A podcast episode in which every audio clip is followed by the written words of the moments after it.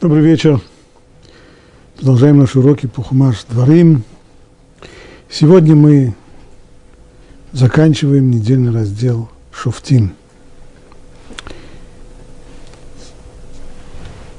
Раздел этот целиком и полностью посвящен тем законам, по которым еврейский народ должен создать свое государство в земле обетованной, государство, в основе которого лежит Тора, и подробно обсуждаются все институты, которые должны быть в этом государстве. Подробно, так как это в письменной Торе подробно. И в конце речь заходит о ведении войны в соответствии с э, понятиями Торы. Вот последний э, закон, касающийся этой темы, в главе 20, 19 стих, «Когда будешь осаждать город долгое время, чтобы воевать с ним и захватить его». Так, есть боевые действия, которые ведутся в чистом поле, а есть еще и операции по осаде. Вот, когда будешь осаждать город долгое время, чтобы воевать с ним и захватить его, то не порти его деревьев, поднимая на них топор, ибо от него ешь, но его не руби. Ибо разве дерево полевое человек, чтобы пойти в осаду перед тобой? Но дерево, о котором ты знаешь, что его плоды несъедобны, то его можешь срубить, чтобы строить осадные башни против города, который ведет с тобой войну, пока не покоришь его. Странная довольно здесь фраза.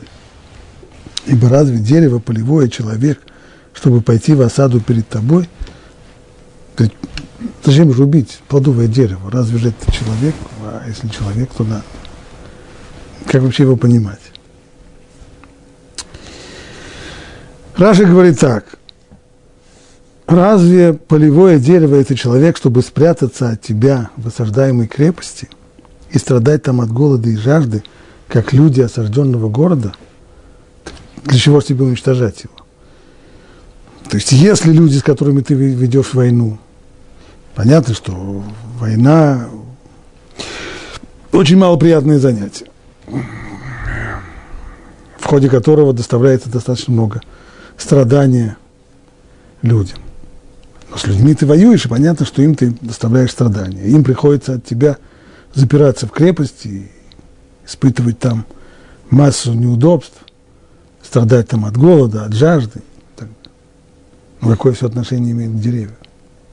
Их-то зачем рубить? Так объясняет этот стих Раши.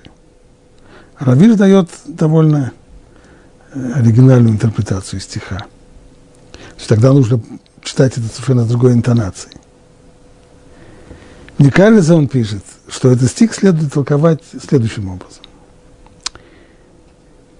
Вы не должны рубить фруктовые деревья в городе, которые осадили, ибо фруктовые деревья, они делают возможным человеческое существование. Люди питаются плодами деревьев. Поэтому они, эти деревья, они тоже попадают в осаду, наряду с тем, что есть в городе. То есть, ибо не разве дерево, ибо дерево полевое, оно как человек, который идет в осаду перед тобой. Так следует перевести и понимать это. То есть, другими словами, для чего город осаждают? Разве для того, чтобы его разрушить, сравнять его с лицом земли? Конечно, нет. Нормальные люди, если уже и доходит дело до войны, конечно, нормальные люди стараются вообще не воевать по возможности.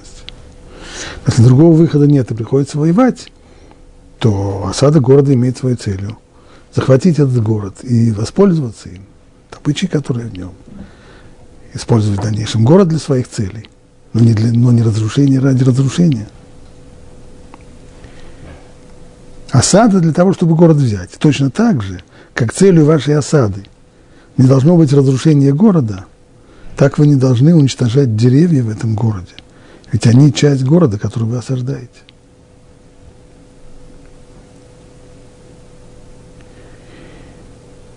И дальше пишет Равиш, понятно, что наши мудрецы видели в данном случае только частный, это чистая модель, то есть это частный случай, который представляет собой куда более широкий принцип, куда более объем, всеобъемлющий закон. А именно, суть его вот в чем. Есть запрет, налагается здесь запрет бессмысленного, расточительного уничтожения любого предмета, любой материальной ценности. Запрет, который называется в Лахе Баль Ташхит. Не уничтожай. Это общее, всеобъемлющее предупреждение человеку не злоупотреблять определенным для него положением в мире. То, что Всевышний создал этот мир таким образом, что у человека есть власть над вещами. И он может эту власть использовать по своему капризу, разрушая, уничтожая в ходе насилия, либо просто в припадке гнева, уничтожая материальные ценности. Не делать этого. Когда Бог положил мир к ногам человека, приказав ему подчинить мир и властвовать им, он сделал только так, чтобы человек употреблял эту власть мудро, не уничтожая бессмысленно материальные ценности. Это вот запрет Бальташхит, в соответствии с которым уничтожение бессмысленной материальных ценностей запрещено. Но понятно, что разрешено использовать предметы, даже если в результате этого использования они погибнут, но использовать их для достижения других ценностей. Это, безусловно, разрешается. И вот теперь нужно понять, что сказано дальше.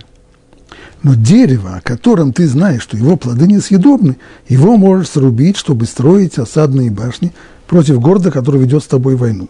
Конечно же, в, древне, э, в древнем мире, безусловно, при осаде города дерево это было очень ценно, очень ценным материалом. Можно прочитать любые исторические книги, хроники, чтобы увидеть, как э, всегда вокруг, вокруг города, всюду и везде армия рысказала, в особенности, если речь идет о э, Ближнем Востоке или других близлежащих ареалах, где деревьев не так уж много, то дерево большая ценность, потому что из деревьев строили и забор, и вал, и осадные башни, конечно. Так вот, получается, что осадные башни можно строить только из тех деревьев, про которых точно известно, что это не плодовые деревья. А если плодовые деревья, то строить из них осадные башни нельзя. В Трампан ничего подобного. С точки зрения закона устной туры, конечно, это разрешено. Речь не идет здесь о бессмысленном уничтожении деревьев в припадке гнева, ярости – нет здесь никакого бессмысленного насилия. Здесь оно используется для достижения конкретных военных целей. Если, если уже приходится воевать, значит, э, на войне как на войне, используем все, что есть, все материальные средства, которые есть вокруг нас.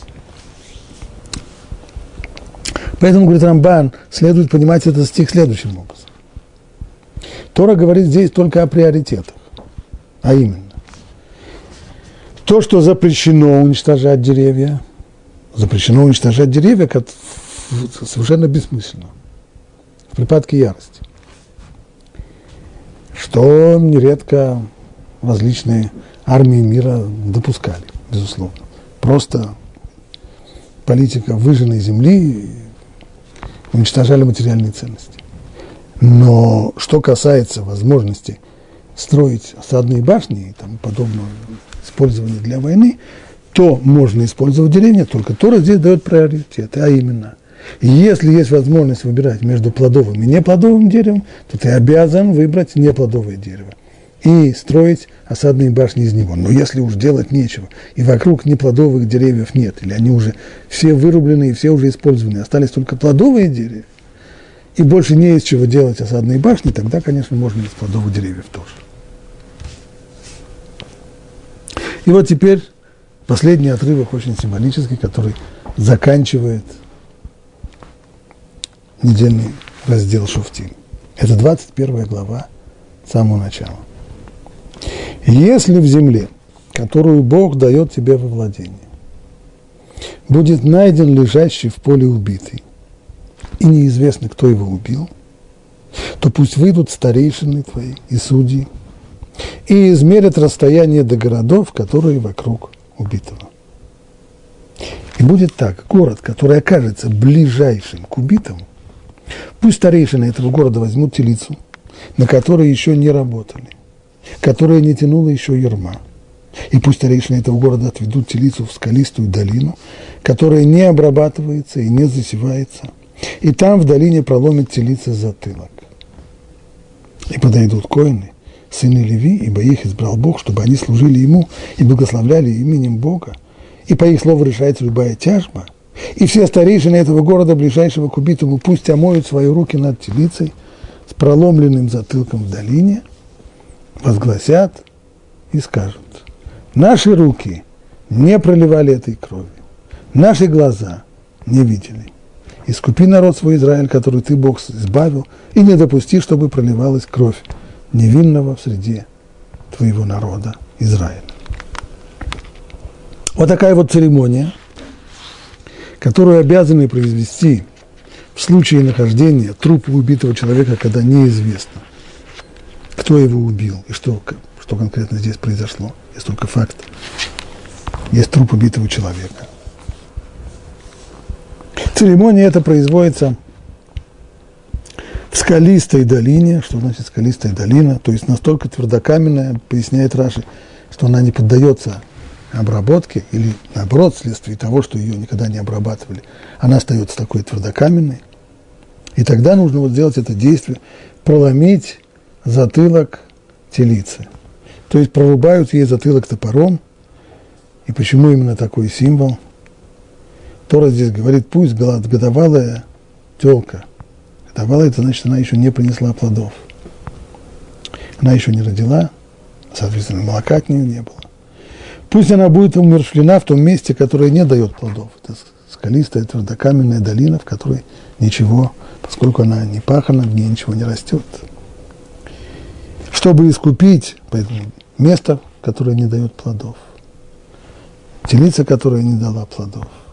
Все это, чтобы искупить убийство человека, которому не дали возможность произвести плоды. Человек приходит в этот мир, чтобы произвести плоды. Плоды самые разные. Имеется в виду, что он только должен выращивать огурцы и картошку. Плоды – это и дети, которые у него рождаются.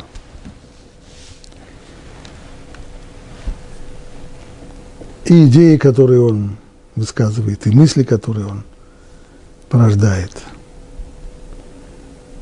И дом, который он построит, в котором люди будут жить еще долгое время. Все это плоды и, конечно же, поступки человека, то добро, которое он приносит в этот мир, все это плоды, которые человек, недаром человек называется Адам, Адам происходит от слова Адама, земля. Земля – это то, что произрастает плоды. Человек тоже в этом мире должен принести плоды.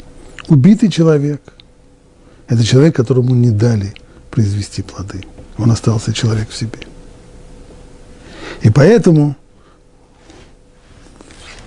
вот эта вот церемония, выражающая ужас и потрясение от того, что был убит человек, от того, что был найден труп человека, вся эта церемония, она вот обставлена такими именно символами отсутствия плодов бесплодности. Бесплодная, твердокаменная бесплодная долина, молодая телка бесплодная, которая еще не принесла плодов. Все это из-за человека, которому не дали принести плоды. Однако есть здесь еще один элемент. Понятно, что основа всего этого символического действия – это выражение потрясения, шока от произошедшего убийства. Но есть здесь еще одно. Когда произведены все замеры, и выяснилось, какой город самый близкий к трупу, тогда старейшины этого города должны омыть свои руки – и это действие становится, название этого действия становится в дальнейшем нарицательным. Человек, который умывает руки, тем самым хочет подчеркнуть, если он говорит, что он умывает руки, он подчеркивает, что он не виноват. он к этому отношения не имеет. Они должны помыть руки над телицей с проломленной затылком, возгласят и скажут, наши руки не проливали этой крови, и наши глаза не видели. Мы в этом убийстве не виноваты, мы этой крови не проливали.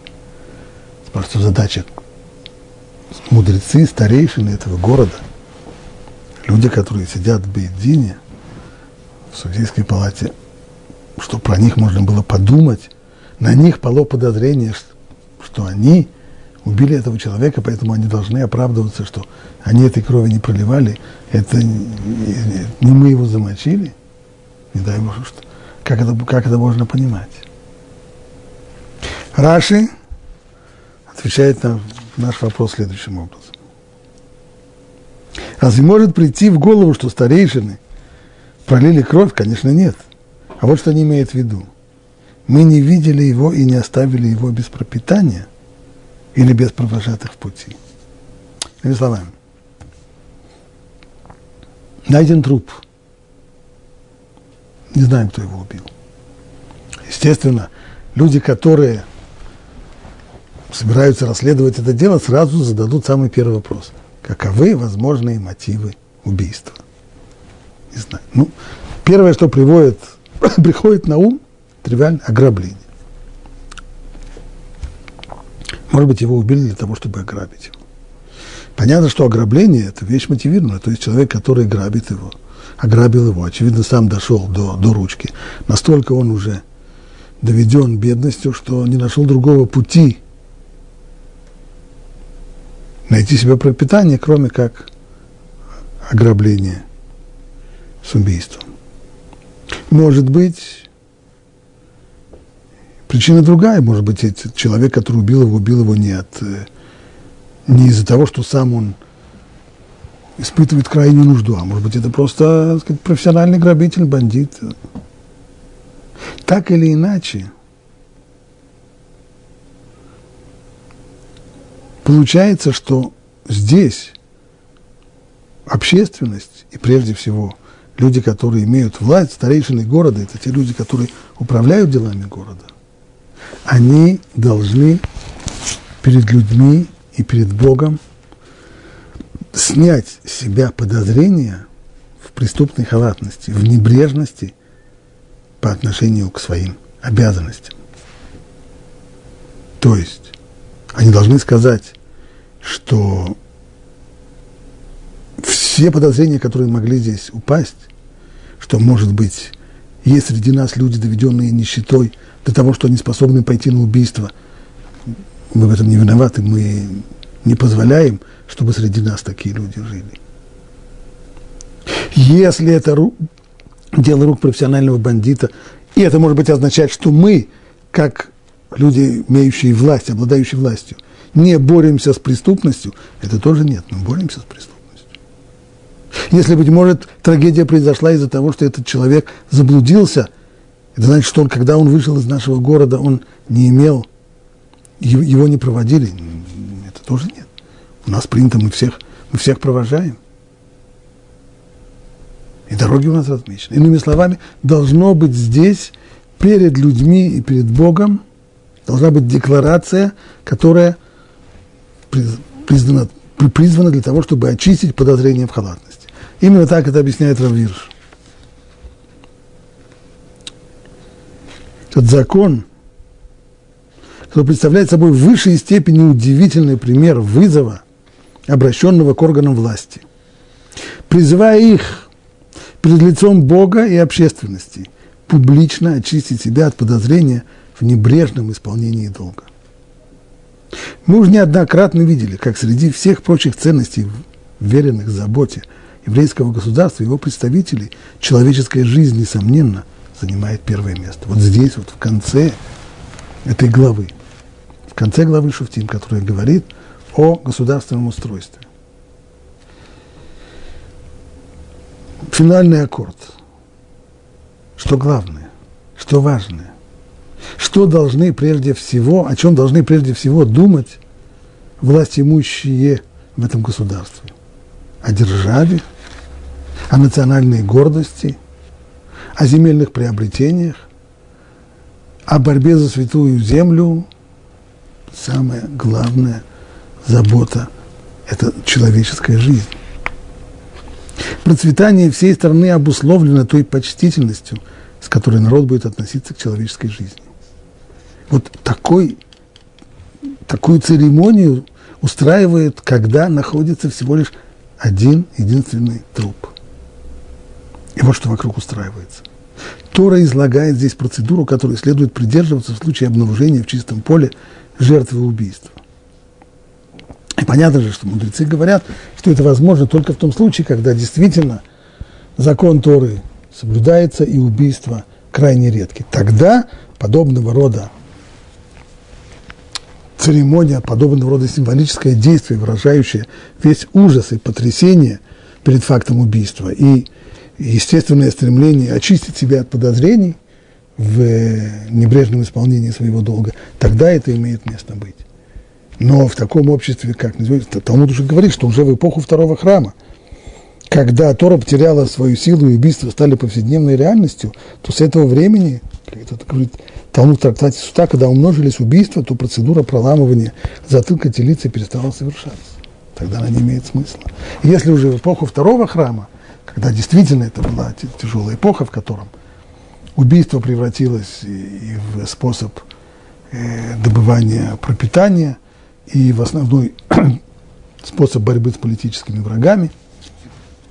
И когда вчерашние бандиты и убийцы в дальнейшем стали в какой-то момент и вождями народа, один из них даже, и до сих пор его считают национальным героем, вот в, этот, в, в такой период, конечно, проделывать подобные, подобные церемонии не было никакого смысла, поэтому закон это отрицает, а уж тем более в наше время. Вот это самое последнее, последняя точка, которая вот действительно здесь ставится точка над «и». Что самая большая, что представляет собой самую большую ценность? Не только в личной жизни, но и в общественной, и в жизни государства. На что должно быть направлено главное внимание? Не на мощь, не на национальную гордость, не, не на экономическую мощь, а на жизнь человека. Это самая большая ценность. Если она охраняется, тогда имеет смысл и оправдание все остальные части, составляющие здесь общественную государственную жизнь. Если же она, если же жизнь человека грош, в грош не ценится, тогда все остальное смысла не имеет.